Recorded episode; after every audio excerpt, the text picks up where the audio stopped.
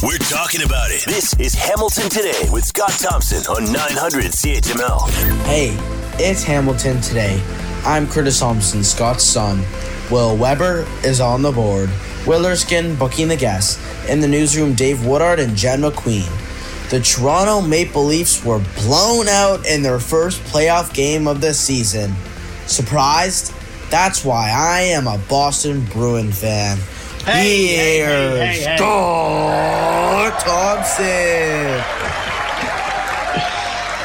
Man, did I take a grilling from those two last night? My wife and my son, both Bruins fans. Laughing, laughing at me. uh, You know, uh, they were the only ones laughing. The rest were booing. man, oh man. Uh, good afternoon. It is 900 CHML. I'm Scott Thompson. Hamilton today. Will Weber on the board. Spinning the Pearl Jam because Eddie Vedder is number 105 on um, Rolling Stone's top 200 singers of all time. I think they, I think I know where they're going now, and I think this explains why Celine Dion is not on the list. All right, let's move on. Feel free to jump into the fun. Love to hear from you. Send us a note, Scott Thompson at 900chml.com. All right. Uh, you know it's bad when the first uh, game of the playoffs and you're playing at home and you get booed. you, you get booed. You get booed in the first period. After the first period of play, uh, those uh, in the arena booed the Toronto Maple Leafs. And and and honestly, I I, I you know I, I was doing the same thing. Didn't even watch the end. Why bother? Uh, how good or bad is this going to get? Uh, I, I don't know. I, I've just said that this team can have the most expensive payroll. It can have all of the best players. It just simply has no passion, no heart, no personality. And uh, honestly, I, you you take the top three. Uh, um, uh, Auston Matthews. Uh, you want to throw in uh, uh, what's his name there, and the other guy. Mariner. Uh, you know, they're they're all great players, but they're brain dead, and you can tell when you when they're interviewed.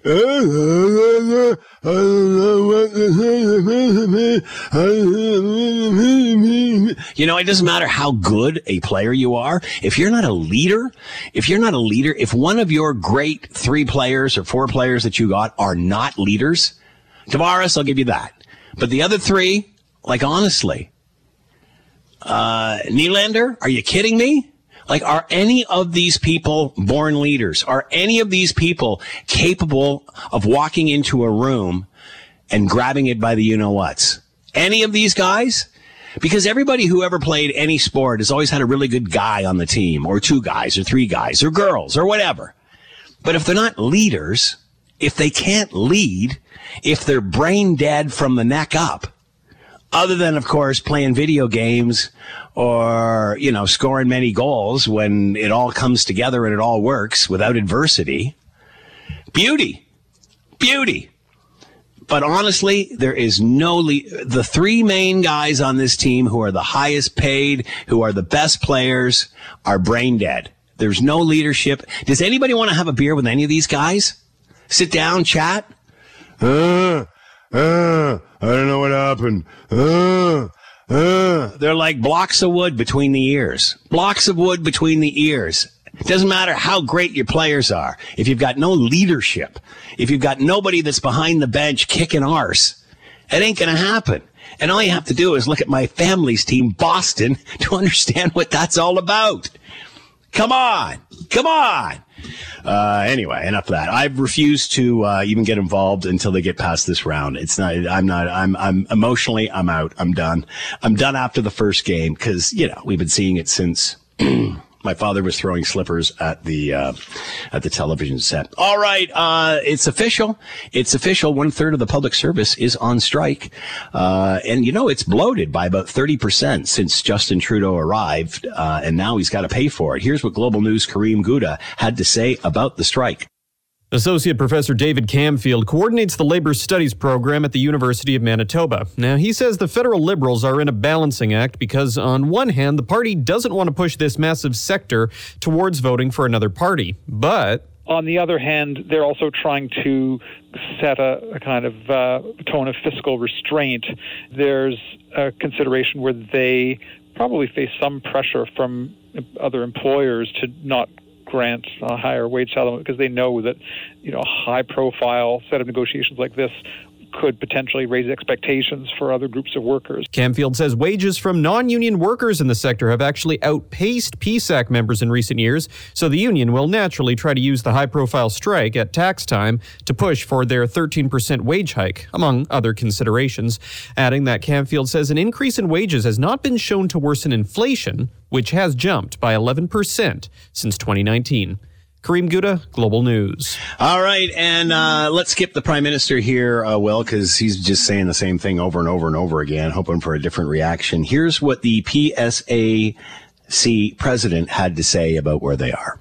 Talks are ongoing, but we're going to stay out here for as long as it takes until we get a fair deal. We're standing here for every single worker in this country.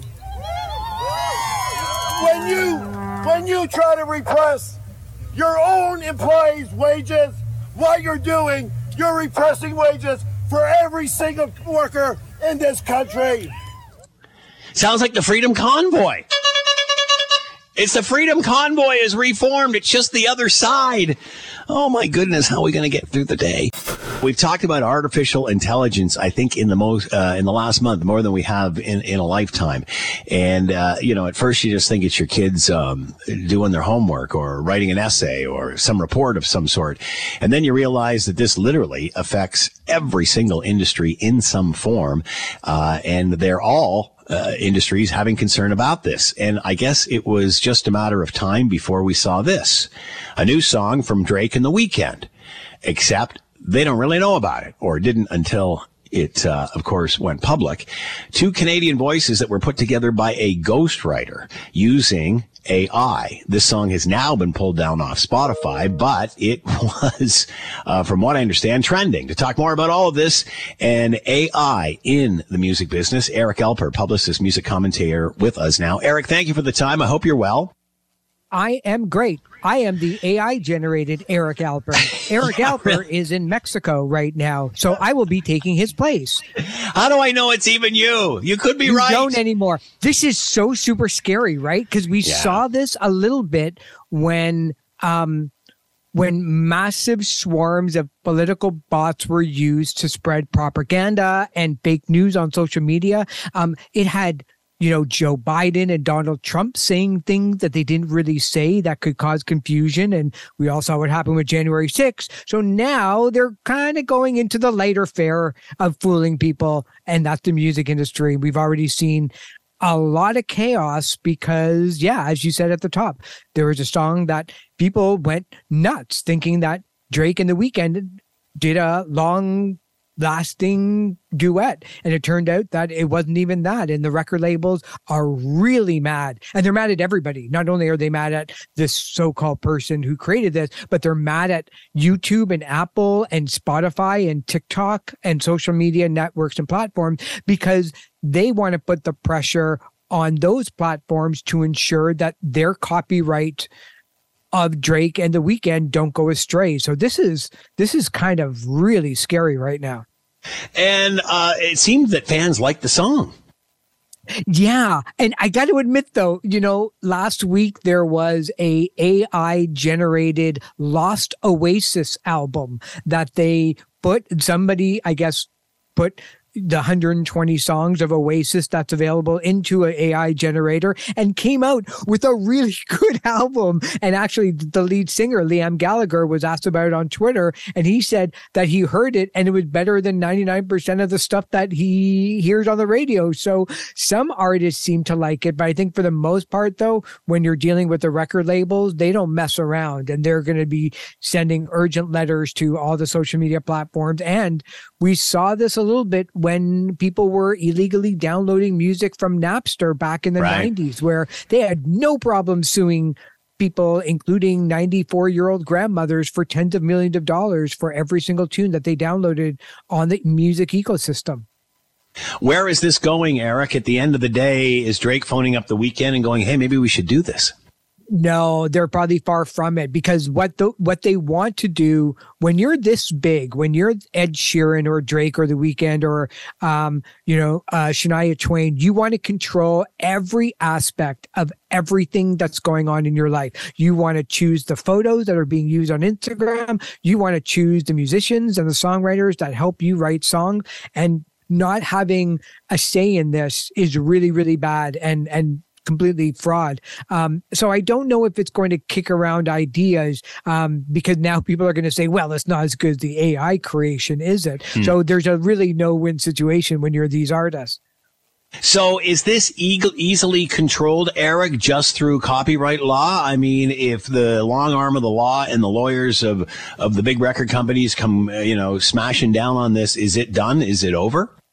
It, it, it could be, you know, it, it, all depends on on where those artists stand on it. I bet you, because you and I have talked about this before, there are probably estates of dead artists like Roy Orbison or yeah. the Beatles or um, ABBA, who's not really t- touring, but they have a little bit of, a, of an AI concert going on around the world. Um, there's probably, you know, the Buddy Holly estate is probably looking at this saying, well, can we make a new Buddy Holly album out of this? Can we exploit what is out there in terms of visuals and video and songs and make it into a concert that's the one in a, life, a lifetime lost concert? Um, so there's definitely going to be people who are going to be siding with this. There's not going to be a lot of them though, because unfortunately, when you're um, when you're Universal or Sony or Warner Music, the three biggest record labels in the world, not only do you have a lot of really great lawyers at your disposal, um, but you own the exploitation ability for these artists. You own the rights to sell this music however you want to.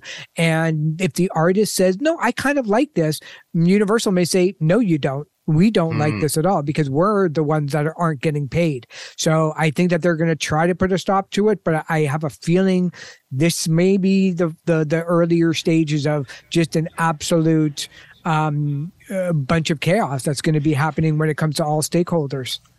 Eric, we remember when technology allowed uh, musicians to sample, and many, you know, 20, 30 years ago, people were saying, well, that's not right. You're just playing other people's music and, and, and adding something over it. Is this just not sampling, more sampling, sampling on steroids? Not really, because at least with samples, you're using somebody else's material, and right. at least that there's a leeway and a road map to take if you wanted to sue um, saying that you know you're using our our protected material for this new song. You didn't ask for permission and we're certainly not making any money off of it. So now we're going to sue. Because this is invented out of thin air it's not really using anybody's music. It's using the yeah. soul or the heart or the feeling of it all. Um, so that's i think where the difference is is going to be um, a little bit different. But i will say though that there's a study that came out last week with for songwriters in america America, they I think they they talked to like 1,200 of them. Turned out that 65% of songwriters in the pop music world are already using AI to create drums and guitars and melody, mm. and giving it to the real artist to use and sing on top of it. I think that's okay. I think where the the line is drawn is when you start to claim that something isn't. Like this is right. a new Drake song. This is a new The Weeknd song, and you're using their likeness and their copyright name and infringing on those rights. Eric Alper with us, music publicist and commentary. AI into the music business, uh, duet with Drake in The Weeknd, except not really. Eric, as always, thanks for the time. Be well. Excellent. And by the way, your and my duet is now number 14 on the Billboard Hot 100 just from this segment alone. I can't wait to hear it. Thanks, Eric. You're listening to the Hamilton Today podcast from 900 CHML. All right, uh, I'm reading what's in front of me. The Leafs didn't do so well last night. Man, that's an understatement. When the fans start booing you on the first game of the playoffs, uh, after the first period, what can you say? Let's bring in Sean Fitz-Gerald, managing editor and feature writer with The Athletic, and with us now. Sean, thanks for the time. I hope you're well. I'm doing well too. Let me start off by asking you a question. What do you okay. what do you think you were doing in April 2004? Do you even remember? I don't. That was the last time this team won a playoff round. Yeah, yeah, yeah. That's why people were booing. 2004. It, how old do you have to be to have living memory of the Toronto Maple Leafs one of the wealthiest teams in all of hockey in the most populous city in Canada has not won a playoff round. And you basically have to, at this point, be what? Like 25, 30 to have living memory of that? That's, that's a heck of a thing.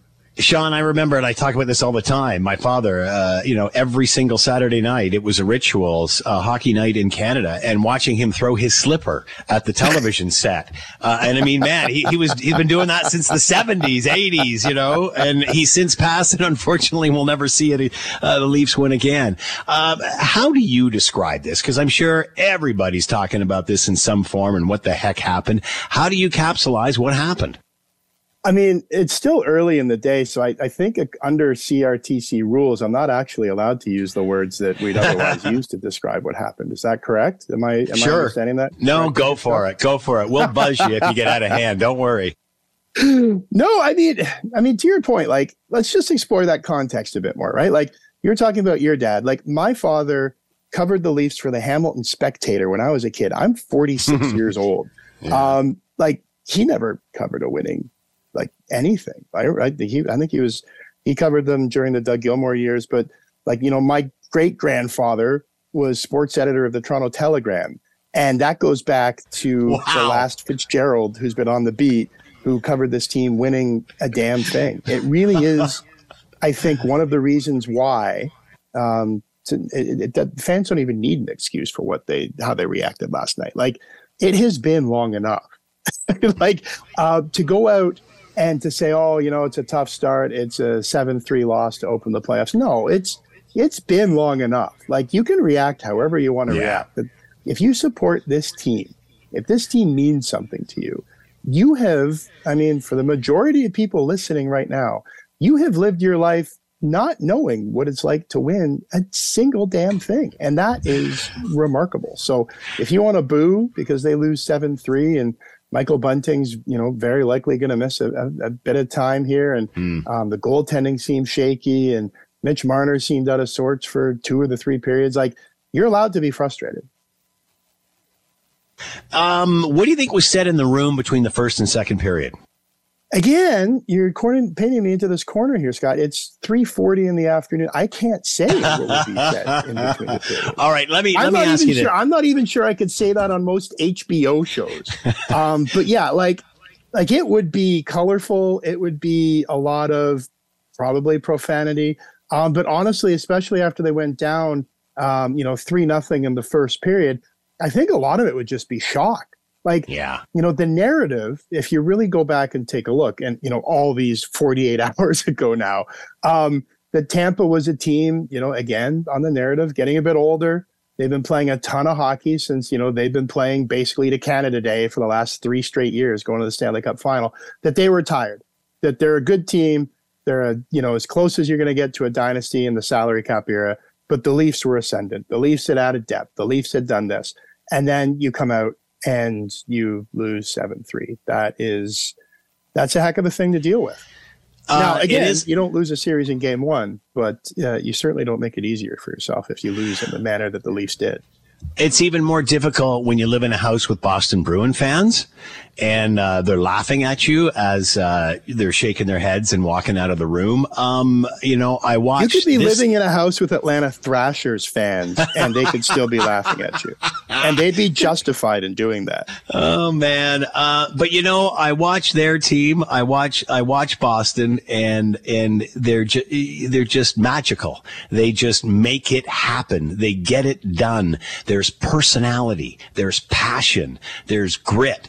Uh, and and although you, you might have uh, you know those top three players that you mentioned, are any of them leaders?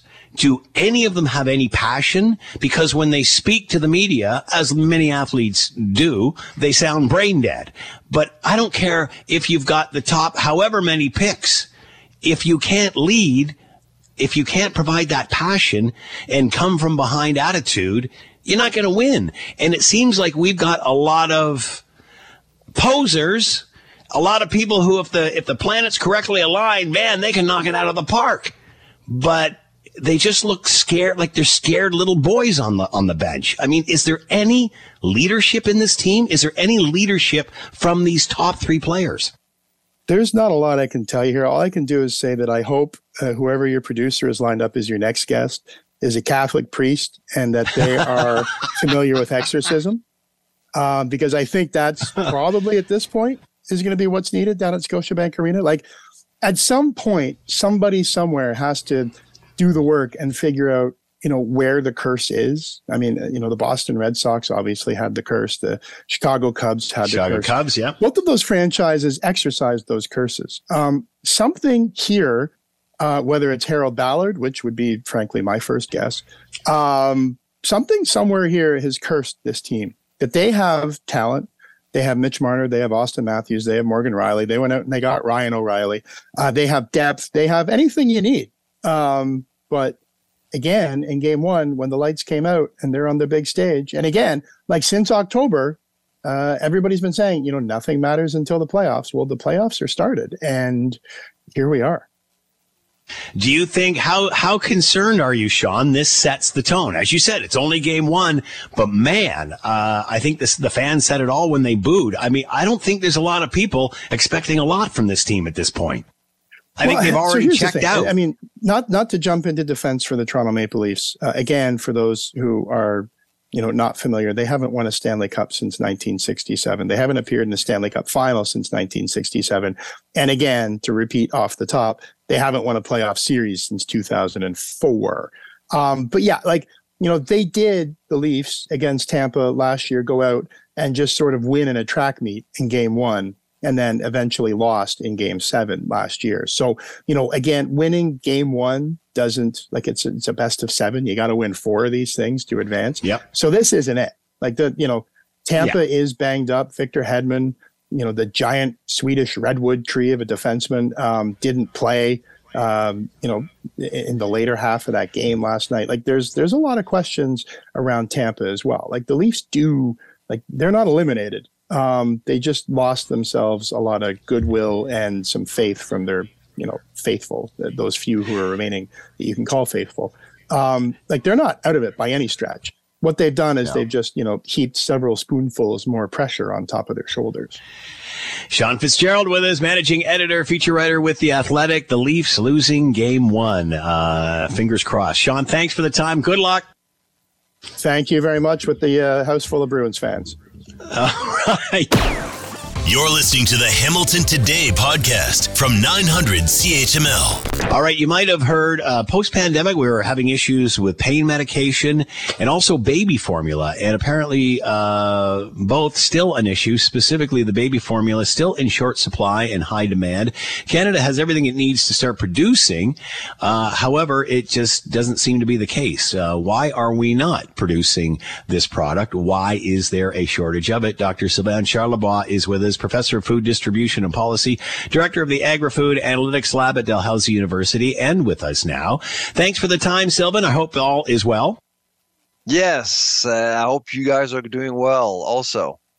So far, so good. Uh, yeah, we see you on the news quite a bit as this is a hot issue along with uh, rising food prices and such. Why is there a shortage or why was there a, a shortage in the first place of baby formula? What happened? Well, first of all, we don't make it. Uh, we don't make any of it in Canada. Uh, we do have one plant in Kingston that uh, makes the, that is designed to make baby formula, but it's owned by a Chinese government, and uh, the intent is to export all of it to China.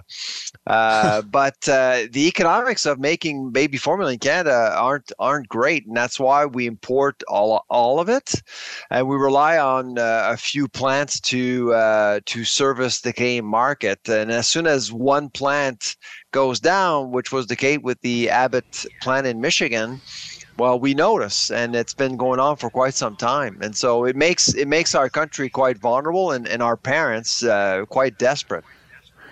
Uh, why is it not viable for us to produce this in Canada, yet it's viable for China to produce it in Canada and ship it there? Uh, is isn't that an interesting question? Is it? Yes. Well, so first of all, to educate your listeners, uh, we do have a regime called supply management in Canada. So we basically manufacture what we need. Uh, we have a quota system to protect farmers. Uh, prices are set by the Canadian Dairy Commission to so so farmers get a fair price and they produce what we need. That's kind of the social contract that we've had for over 50 years in Canada. But it doesn't lead to a whole lot of innovation. That's the thing. So as soon as uh, the market needs something something different. Uh, it doesn't adapt all that well. So for example if you're looking for organic milk well uh, there are quotas for organic milk but it took a while to set up. Uh, raw milk is illegal in canada of course because it's well, some people say it's because of food safety. I, I tend to say, well, it's more about management and uh, and making sure that we're not cannibalizing the production of other uh, of other farmers. But really, at the end of the day, as soon as uh, we need a new product. It's it's hard to do anything, and uh, so uh, many companies have come to Canada to invest, and they wanted to process our own milk, only to discover that there are so many limitations with supply management. Because the idea is to is to produce milk the same exact way so farmers can get paid the same exact way. And when there's a surplus of non-fat milk, which exact which is exactly what you would need to make baby formula, well, the system is not set up to recover uh, the hmm. the non-fat milk because there's no well there's no market for it because supply management doesn't get people to think about processing and markets. Supply Magic gets people to think about supply and farmers, and that's it. That is the problem. Uh, it, it, sounded like a minute that you were talking about fossil fuel with regulations and we can't get anything built. That's that you can say that for virtually every industry, it seems, in Canada now. Uh, let me ask you this question because I wasn't aware of this. How long have the Chinese been manufacturing, producing baby formula in Canada that we can't use because it's being sent to China? How long has this been going on? Uh, so the the agreement was made in 2017. Now, my understanding is that the provincial government in Ontario, where you are, taxpayers actually paid 24, actually gave a grant of 24 million dollars to uh, support the construction of the plant. In total, I think the plant uh, cost 338 million dollars to build. Uh, it's a really state of the art plant. Even the feds actually gave some money, but it, the, the amount was never disclosed. Now, it did actually work for a while, but my understanding right now is that the plant is idle, but it is designed to actually manufacture baby formula. And in the deal in 2017, the Chinese government actually agreed to supply the Canadian market, but it never happened. Uh, wow, is this going to change? Where does this go? Because we, it's, you know, we it's it's, like it's post, the, you can't make this subcategory. absolutely. I mean, post pandemic, it's exposed a lot of this, uh, whether it's medication, whether it's formula, what have you. Uh, are we going to relook at this sort of uh, restrictions, what have you, and and at least try to become somewhat self sufficient? Well, first of all, I think Dairy Farmers of Canada uh, needs to start to be honest with people. Uh, we do waste milk. Uh, you remember the the the guy who actually dumped thirty thousand liters yeah. of milk on yeah. YouTube, uh, and and the dairy the, the, the knee jerk reaction uh, by the dairy farmers were saying this is an isolated incident. The person is an idiot. He's incompetent. He shouldn't be wasting that kind of milk. Well, it's actually happening. We're we waste millions of liters of milk. So dairy farmers need to be honest about that with the public, and then it would actually force them to think differently about waste and surpluses, which is why, if you look very carefully in the last federal budget, there's $333 million dedicated to research uh, for the dairy sector. That's code for saying, hey, dairy farmers, deal with your surpluses. Wow. Dr. Sylvain Charlebois with us, Professor of Food Distribution and Policy, Director of the Agri Food Analytics Lab at Dalhousie University, talking about baby formula, the shortage, and our inability to produce it here. Well, for this country anyway. Uh, Sylvain, as always, thanks for the time. Be well. My pleasure. You take care.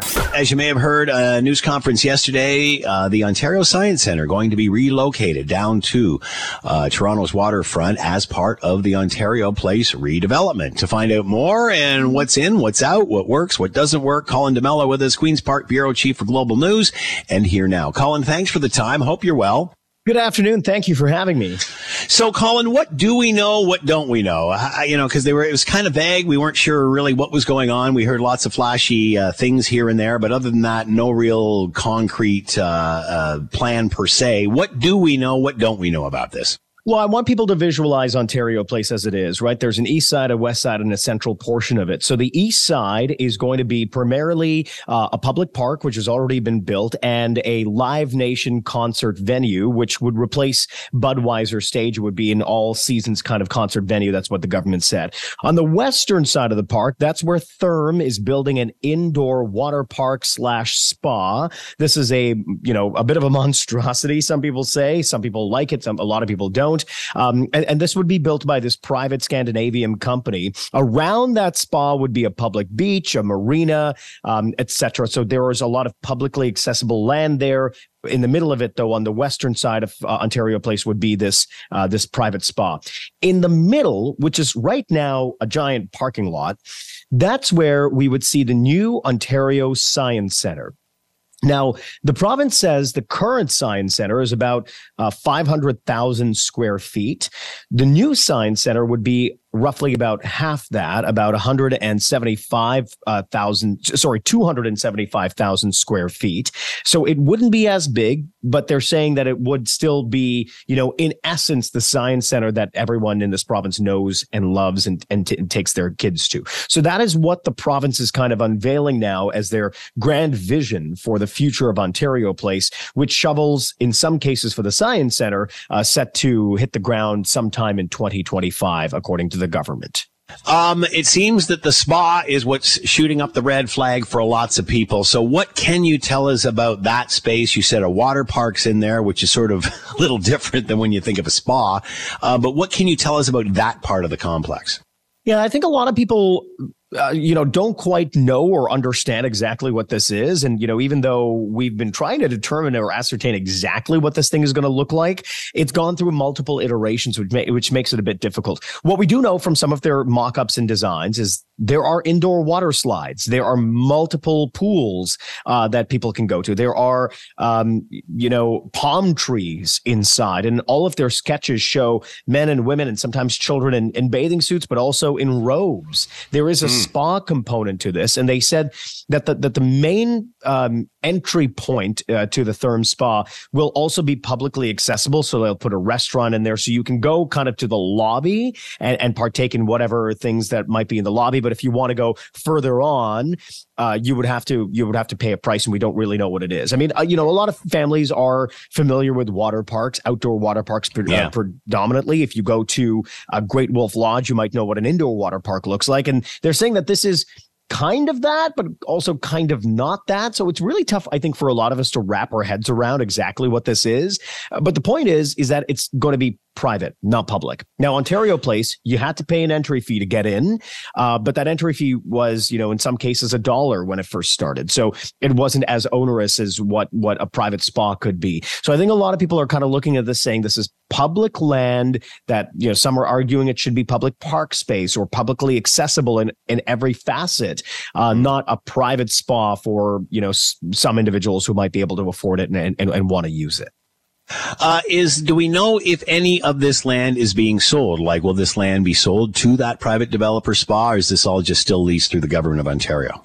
All of it is going to be leased. And we know mm. right now that these are multi year leases. We're still working to figure out the exact terms of those contracts. Neither the government nor a Therme or anyone else will actually say. But we know that these are multi year leases uh, with, uh, you know, Live Nation and with Therme to build these things. And the province today had revealed to us that if they back out of the deal with Therme, there are some consequences, potentially financial consequences here. There may have to be, uh, they may have to pay a penalty. And I think that's one of the reasons why, you know, they've signed this contract and they're going full steam ahead uh, to build this very futuristic looking spa on the on the western portion of Ontario Place. Uh, I'm guessing you've seen a lot of this and, of course, uh, delved into it. What are your thoughts? I mean, I know you're not supposed to editorialize, but as you see this, what comes to mind?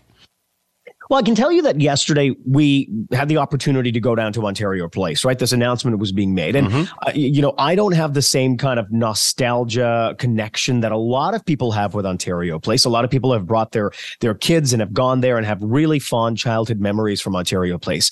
What it is today isn't was it what it was back in its heyday. All right. No. Right now, if you go to it, a lot of it is, is very gray looking, very concrete looking, not quite accessible by the public. It's, you know, the, the, the feature features that are still there are, are really hidden behind a lot of parking lots. And it's not really the most accessible spot either. There isn't really direct transit that goes there. There's a GO station across the street from it.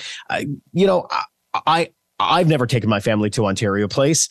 I, am I'm not. I, well, it's been closed. It's been closed. It's been it's been closed since like 2012, other than the Bud stage, though, hasn't it? Right, but but like to yeah. the actual location itself, because yeah. they do do some winter activities. There are some sometimes. I believe there's like an um an, an electronic dance music festival, uh, which we've wanted to go to, but I haven't had the chance to yet. But I mean, there, there are some attractions there. Yeah, uh, but but it's it's it's a destination for event specific sites, and I think what the government is trying to turn this into is is a year round destination for families, for individuals. If you want to go and show a concert, if you want to go to a beach, if you want to do a variety of things. I think, you know, at its, at its core, the approach that they have here might be pure, right? They want to revitalize what is a, a public space. It's just the way the government is going about it, right? Not consulting on the future of the Ontario Science Centre, not really involving the public in in having a, a, private spa on this site. I think that's what's got a lot of people really verklempt. And the and the problem is is that it's now become a Toronto mayoral election talking point, an issue, something to fight over. And, and it's pitted some of these candidates against Doug Ford. So this is going to be a very divisive issue, but you know, listen, the, the Ford government is here until 2026. And as long as shovels start going in the ground before 2026, they're in the clear because no future government is going to then tear up a contract for something that's already being constructed and then have to pay a huge bill at the end of it. That's how governments kind of bind the hands of future governments in contracts like these. Colin D'Mello with us, Queen's Park Bureau Chief for Global News. Make sure you're watching Global uh, tonight for more on all of this. Science Center and Ontario Place becoming one. Colin, thanks for the time. Be well. Thanks so much for having me. You're listening to the Hamilton Today podcast from 900 CHML. All right, the article from Sarah Ritchie, Canadian Press, which you can find on the Global News website. Freeland accused of being smug, clueless after Disney Plus comment. It goes on to say, once upon a time, Chrystia Freeland attempted to relay Canadians' cost of living concerns with a personal anecdote. It did not produce a fairy tale ending. Quote, I personally, as a mother and wife, look carefully at my credit card bill once a month. And last Sunday, I said to the kids, you're older now. You don't watch Disney anymore. Let's cut the Disney Plus subscription. Freeland told Global News in an interview that aired on the West Block with Mercedes Stephenson back in November. She went on to say, quote, I believe that I need to take exactly the same approach with the federal government's finances because that's the money of Canadians. To talk more about all of this, Sarah Ritchie, reporter with the Parliamentary Bureau with the Canadian Press and here now. Sarah, thanks for the time. Hope you're well. Hi, yeah, I'm well. Hope you are too. So far, so good. So, Sarah, uh, you went in to see what the response was to these comments. What did you do? How did you find out this information? Oh, so this is through access to information. You can submit requests. I mean, anybody can do this. Media does it mm-hmm. a lot. Uh, submit a request for information to uh, the finance office to say, you know, what was the reaction and what kind of conversations were happening internally um, in the couple of days after that comment. Because I don't know about you, but I remember uh, back in November when this comment was made, it was sort of all anybody was talking about for a few days, yeah. um, online at least. And, you know, Twitter's an echo chamber. So I wanted to know kind of what what sort of responses you know the average Canadian was was sending to the finance minister about it. So, what did you find out? What was the reaction? Uh, I mean, it was almost universally negative. There were a lot of people who were who were, I think, quite offended by the minister's comments and just by the way that she delivered them. You know, pointing out that on a, a cabinet minister's salary of you know 280 plus thousand dollars a year. She's not really worried about being able to pay that $13 a month for disney plus. And I, I think just generally speaking most people felt like it really missed the mark and and that she was not actually relating to people's concerns about the cost of living crisis. You know there was um, there was one woman in particular that that her email stood out to me. She wrote to the minister to say she's a single mom, she's on disability, she has a ten year old. She says sometimes she goes a couple of days without eating just to make sure that he doesn't have to go without eating. And she said, you know, this just is a slap in the face to the people who are actually struggling. Um, and she encouraged the minister to think before she speaks. Um, obviously, when she brought this up, uh, this antidote, uh, trying to relate to Canadians, why didn't it connect? Well, I think you know in the in the context of what she was saying, it sounded to me like the minister was trying to sort of relate household finance uh, management with managing, you know, a, a, multi-billion dollar budget of the government. Mm. And she was talking about um, the moves that the government was making at the time. Just after the fall economic statement, they had announced they were going to cut billions of dollars in government spending without cutting services. And so the question was sort of, you know, how are you planning to do that? And she was trying to illustrate, you know, there are always efficiencies, there are always things you can cut that you don't need, or at least I think that's what she was trying to say.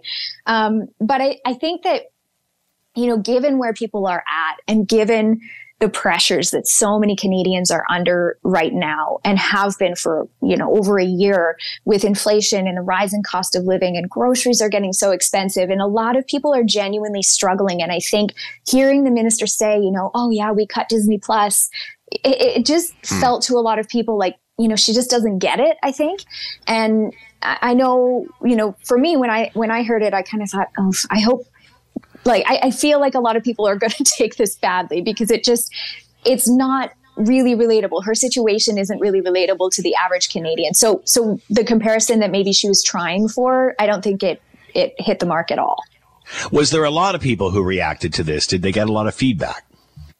Yeah, overall there was a lot of feedback. Um, so the the ministers um, you know, office does regular media monitoring. And so one of the things that they do is they sort of take a look at how did the minister's uh, series of Sunday interviews with with the Sunday political shows go, and and what were people talking about, and so they did a, a scan of that, um, and they found over two days there had been 13,000 mentions of Freeland and Disney Plus, and that most of the comments were negative. So that was, uh, I think, a cause for concern, or it seemed to be a cause for concern in, in just the tone of the emails um, that were there about, you know, the fact that she was trying to talk about the fall economic statement. And this is why I think, you know, the story actually matters, is because.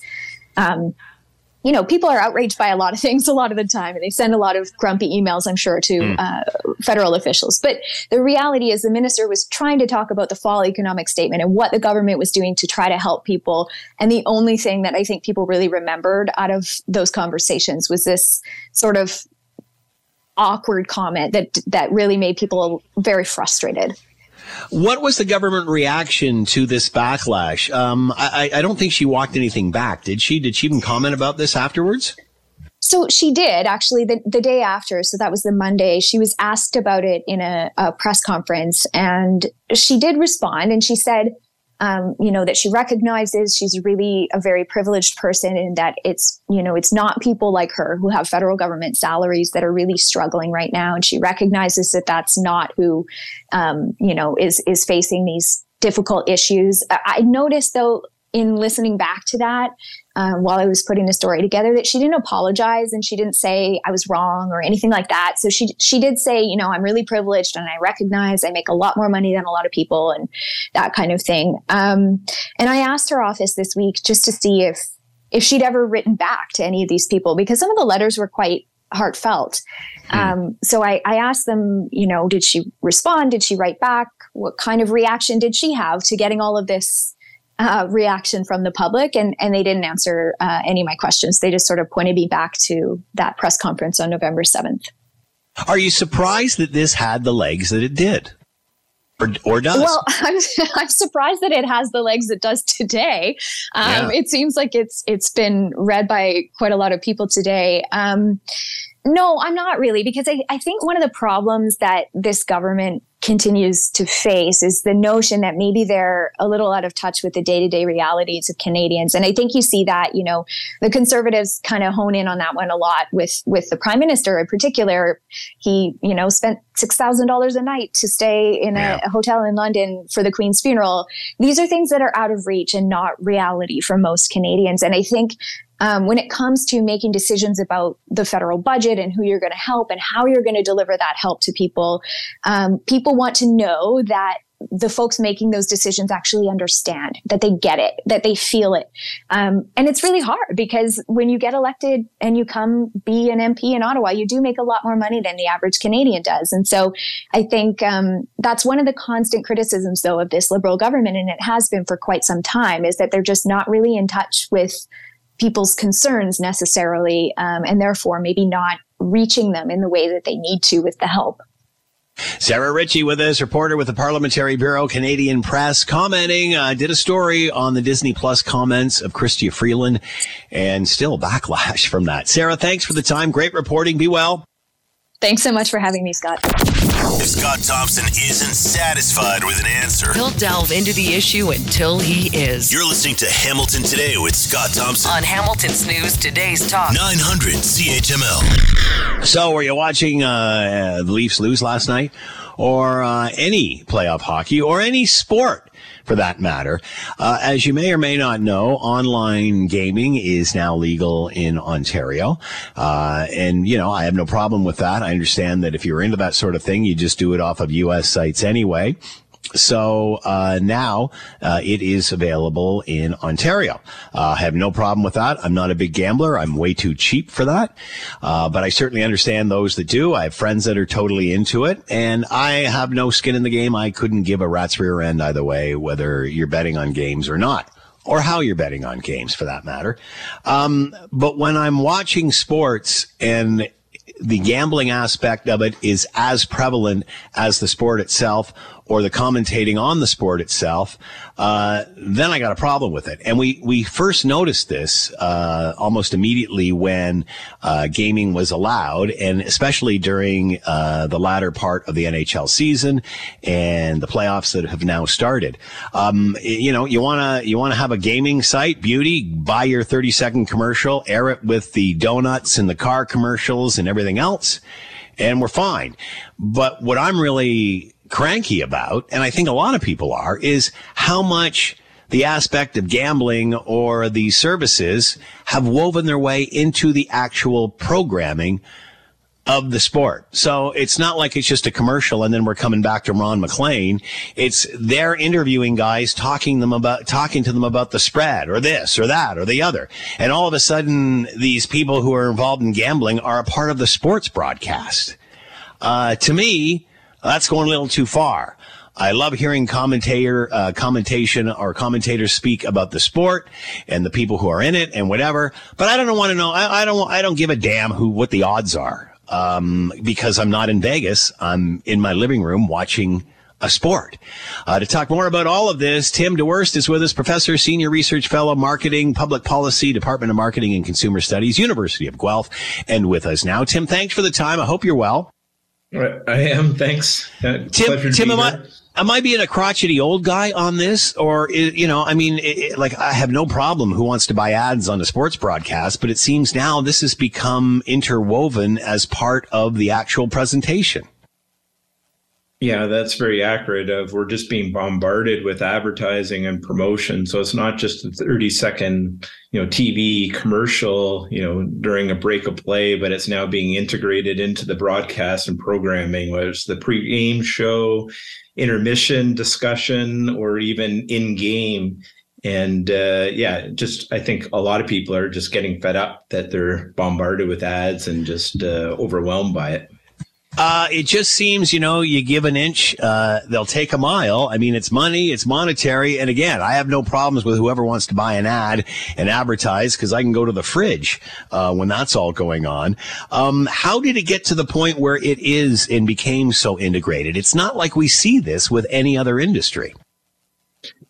Well, I mean, it's interesting. Of I guess there just is a lack lack of regulation. It seems, and uh, Yeah. there's a lot of revenue potential. So broadcasters, sports leagues, athletes, and celebrities, you know, they've all been with opportunities, I guess, to generate incredible revenue. Um, but there are a lot of ethical questions about, uh, you know, just looking beyond just uh, making more money and uh, it is it isn't just your everyday behavior or product. It is something that's been classified as an addictive disorder much like uh, nicotine or tobacco and opioids and and cannabis. And so you would think that uh, its advertising would be more stringently regulated like some of those other product uh, categories that i've just mentioned. Do you think it's a matter of time before it is tim uh, I think it is. There's increasing pressure that uh, a lot more regulation is needed. And uh, the Alcohol and Gaming Commission of Ontario has just announced uh, a proposal, and they're hearing consultations about the matter, but uh,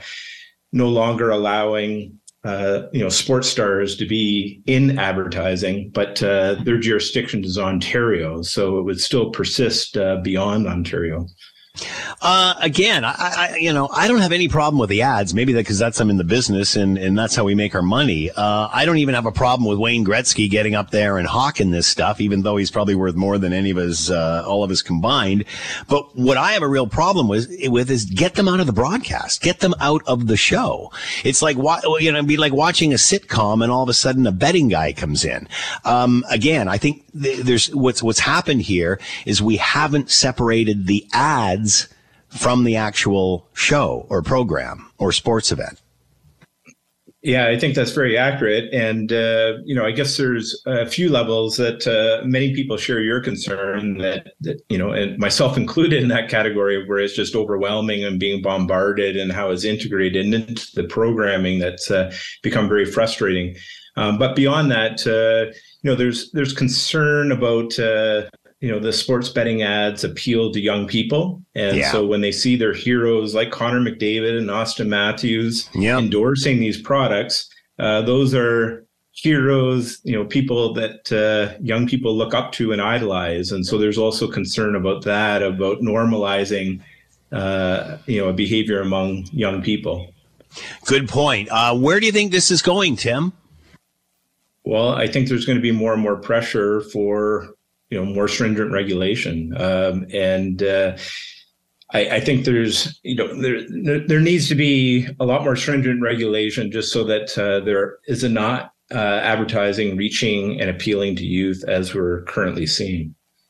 All right, Tim Dewhirst with us, professor, senior research fellow in marketing and public policy uh, with the University of Guelph, talking about uh, gambling. Not so much the gambling itself, but its infiltration into the shows we're watching beyond a 30 or 60 second commercial. Tim, thanks for the time. Be well. Uh, thank you. You're listening to the Hamilton Today podcast from 900 CHML. All right, as it stands now, a third of the public service, uh, federal public service, is on strike. Uh, and uh, it's about 155,000 uh, public servants and lots of demonstration going on in Ottawa today. It sounded a little bit like a freedom uh, convoy with all the uh, horns blowing and such.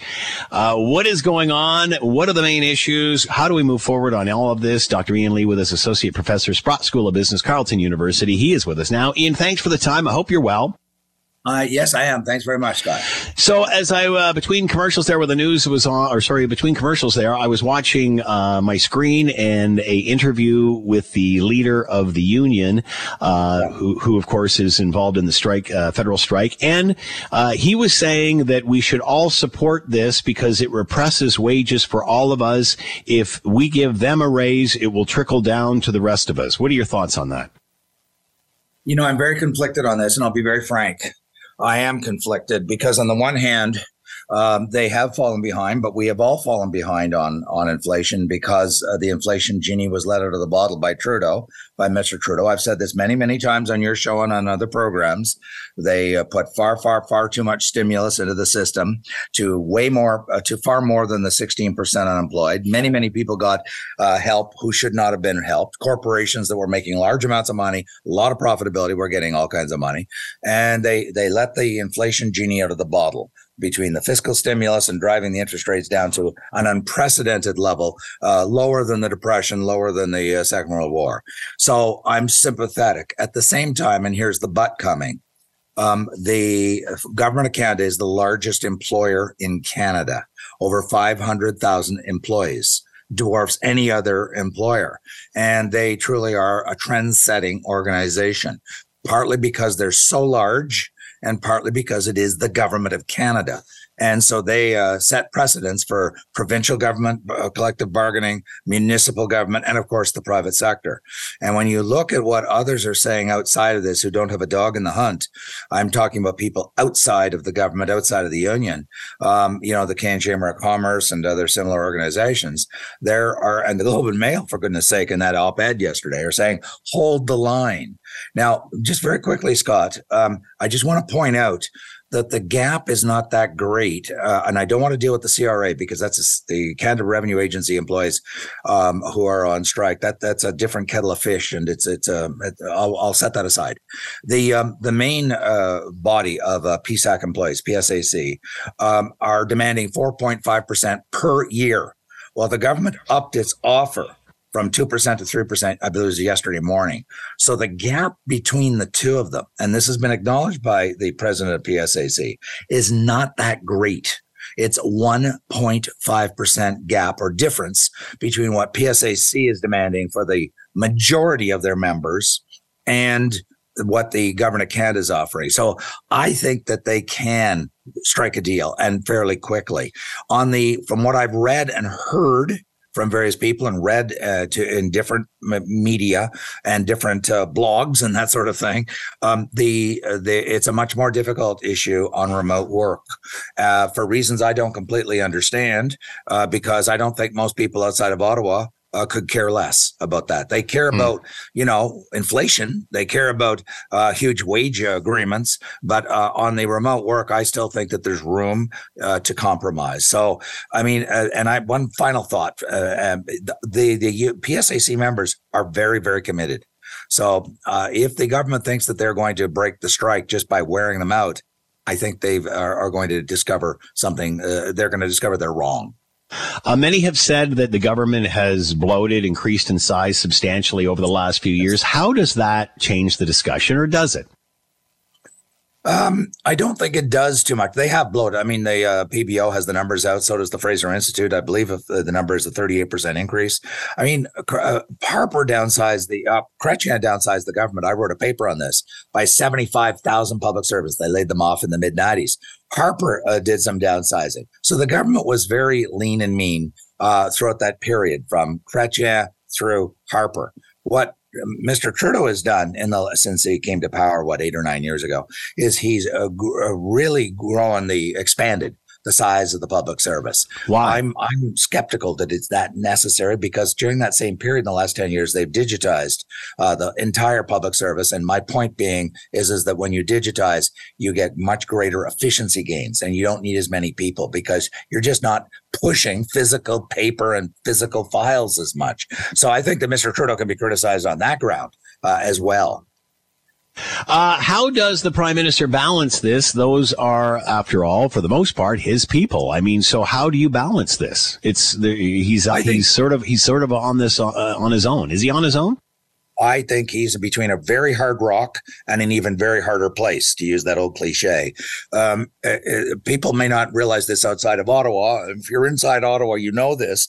Uh, all the MPs in Ottawa uh, the national capital region, Ottawa and Gatineau. Remember, Gatineau is an important part of the national capital. That's the Quebec side of the national capital. Every last MP is a Liberal MP, save and except one. And hmm. his name would be Pierre Poilievre. Mm-hmm. Ottawa South Nepean, Ottawa South Manotick, I should say. So you have, uh, and the public services, if you look at the record, the historical record, the public service is historically voted liberal, literally going back to the turn of the 19, uh, the, the 20th century. I did do the research on this for a paper I did, and most of the ridings in Ottawa voted liberal forever and ever, including the Ottawa Vanier riding, which is the home of Mona Fortier, who is the president of the Treasury Board, and they are the employer of the Public Service negotiating with the Public Service Commission. So she and the people from Ottawa know how critical this is uh, if they want to retain all those seats in the next election. And they don't have, they're not doing well in the polls. We all know that. They cannot afford to lose two or four or five or six of those uh, seats. And the preponderance, why I'm talking about that, the majority of the voters in Ottawa are public servants. They are the single largest uh, group uh, classification occupational group in the city of Ottawa. I mean, they dwarf all other employers. And so, my point being, these are voters. These are voters in 13 or so ridings, and they will remember this. So he's got to be very careful not to alienate the public servants uh, too much. On the other hand, if he if he uh, uh, uh tries to buy industrial peace with a very generous wage increase, he's going to be, I think, just attacked mercilessly, and not just by Pierre Poilievre, by business groups across the country, even premiers who will say that, look, you have folded the tent on in fighting inflation, and you have set a dangerous precedent. So he's trying to walk a very, very, very tight rope between, on the one hand, not giving a wage increase that will be seen as excessively inflationary, on the other hand, not alienating these voters the public servants who are the largest single voting group in the city of Ottawa. Dr. Ian Lee with us, Associate Professor, Sprott School of Business, Carleton University, talking about the federal public service strike. Ian, as always, thanks for the time. Be well. My pleasure, Scott. Thank you. All right, you might remember uh, the brouhaha around the Halton teacher teaching at Oakville Trafalgar School, uh, wearing giant prosthetic breasts, uh, nipples pointing out the whole nine yards. I'm sure you saw uh, the pictures and um, and just the inability for the Halton School Board to even get a handle on this in any way, uh, which has led to uh, bomb threats and all sorts of disruptions around the school and such, all to protect the teacher rather than the students or even the other teachers with some sort of dress code. Now, uh, the board has revised its professionalism policy after uh, people wanted to say, you know, the teachers to have the same sort of professionalism as they order the students to. Uh, and they ordered a, a, uh, uh, um, uh, a survey, 8,500 community members all on this. And at the end of the day, it's almost identical to the previous one, really not addressing any of this, further punting it down the road and not solving the problem.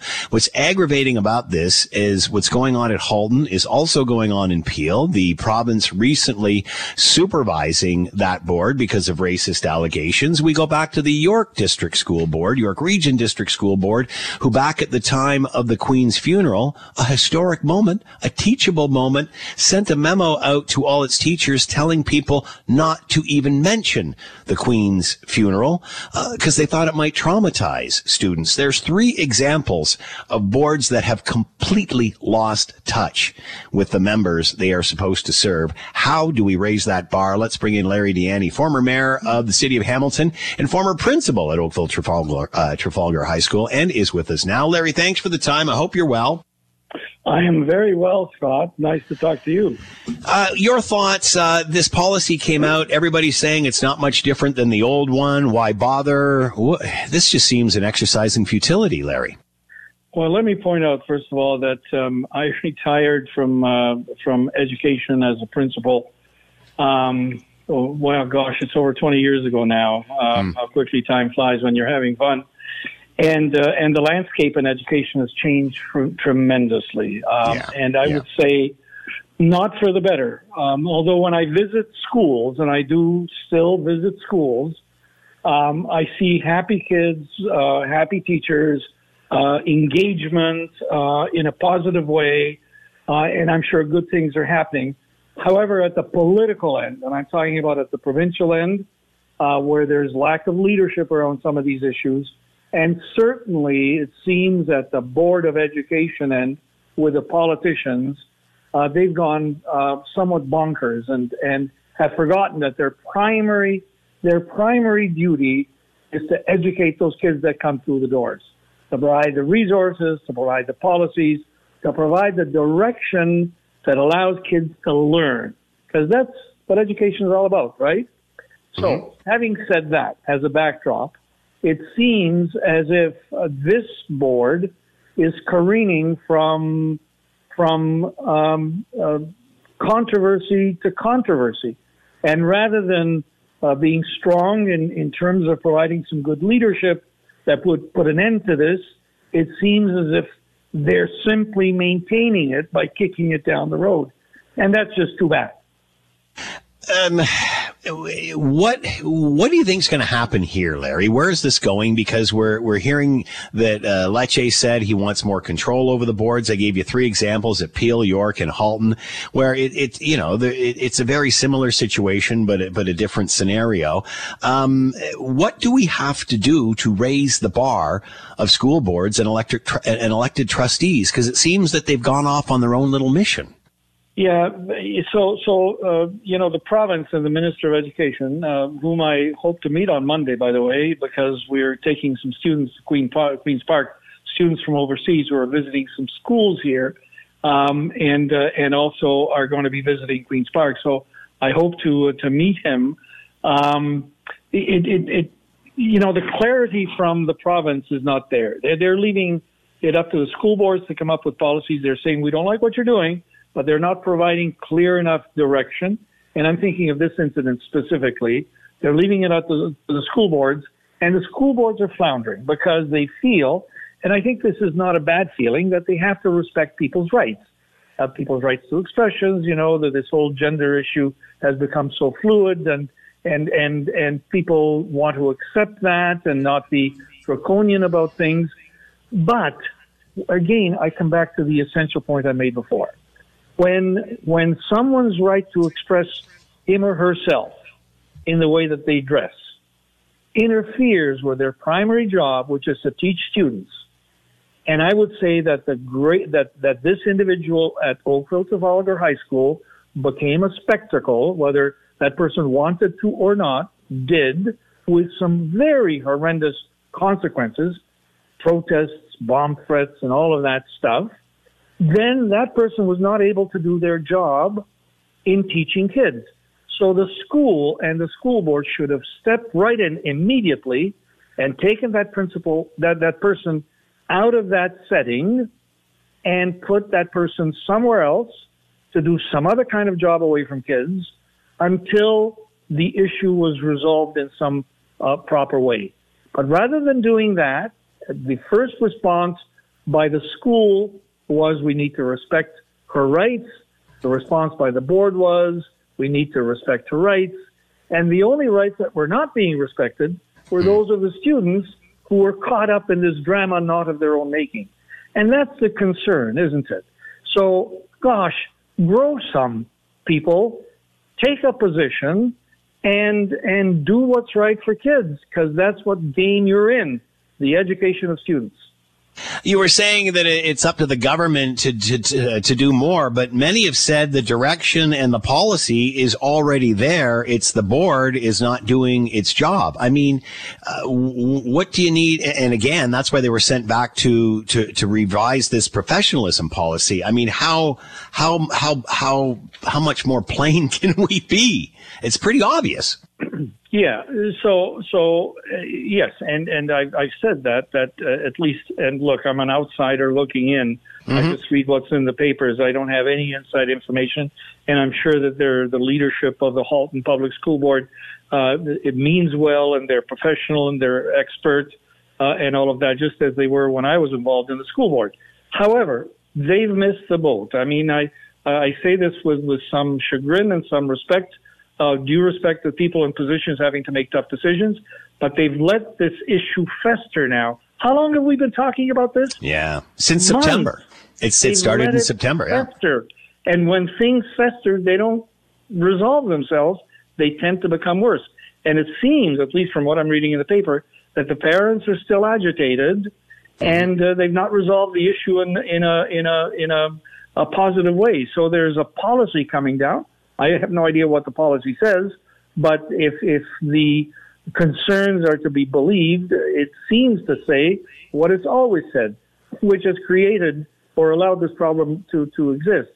So uh, you know the the school board really needs to take a long, hard look at this, and I understand. I understand this is not easy to say because you're talking about an individual and an individual's right to to express herself, and legislation has changed around that.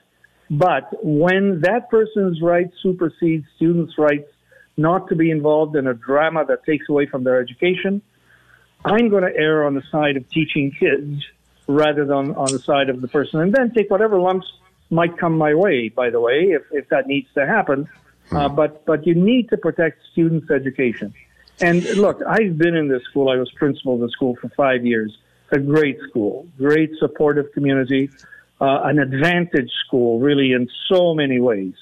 Uh, and to see it be the center of something that dis- detracts rather than um, than adds to the education of the students is, is very, very troubling. Larry Di Ianni with us, former mayor, of city of Hamilton, and former principal at Oakville Trafalgar High School. Larry, as always, thanks so much for the time and be well. Thank you, Scott. You're listening to the Hamilton Today podcast from 900 CHML. This has just moved at uh, 539 today from the Washington Post. Uh, Trudeau told NATO that Canada will never meet its spending goal, the Discord leak shows.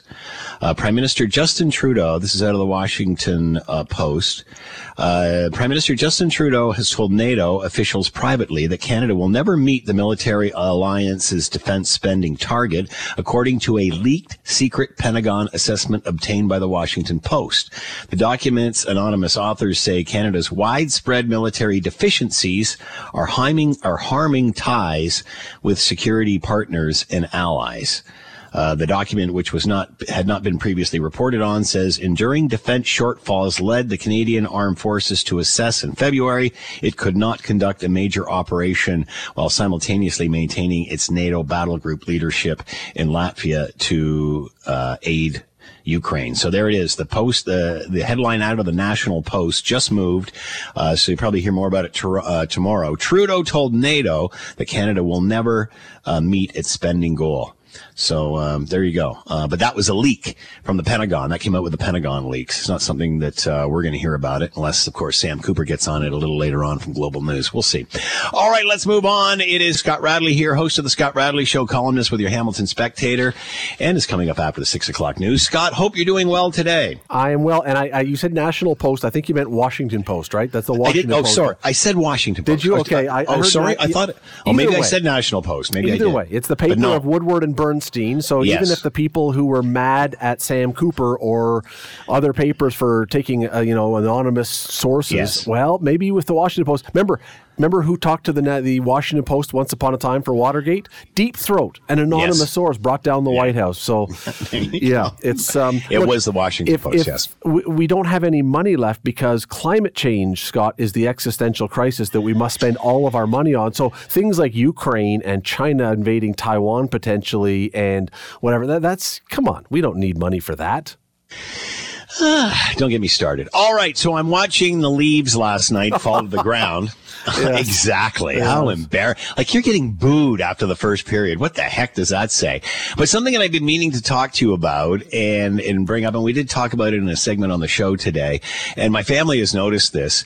Um, and, and, you know, I couldn't give a rat's rear end about gambling. I'm way too cheap to gamble. Uh, and I have no problem with others that do. I have no problem with ads being, uh, you know, right next to the McDonald's ad and the car ad and the whatever ad, the shoe store ad, um, that there are ads for gambling sites. Have no problem with that. But what really bothers me is how gambling has taken over the show itself. So instead of just a commercial, and we'll be back after this, it's like we're going to gam- gambling references all through the, the program. Uh, the commentators are talking about what the spread is and what this is and what that is.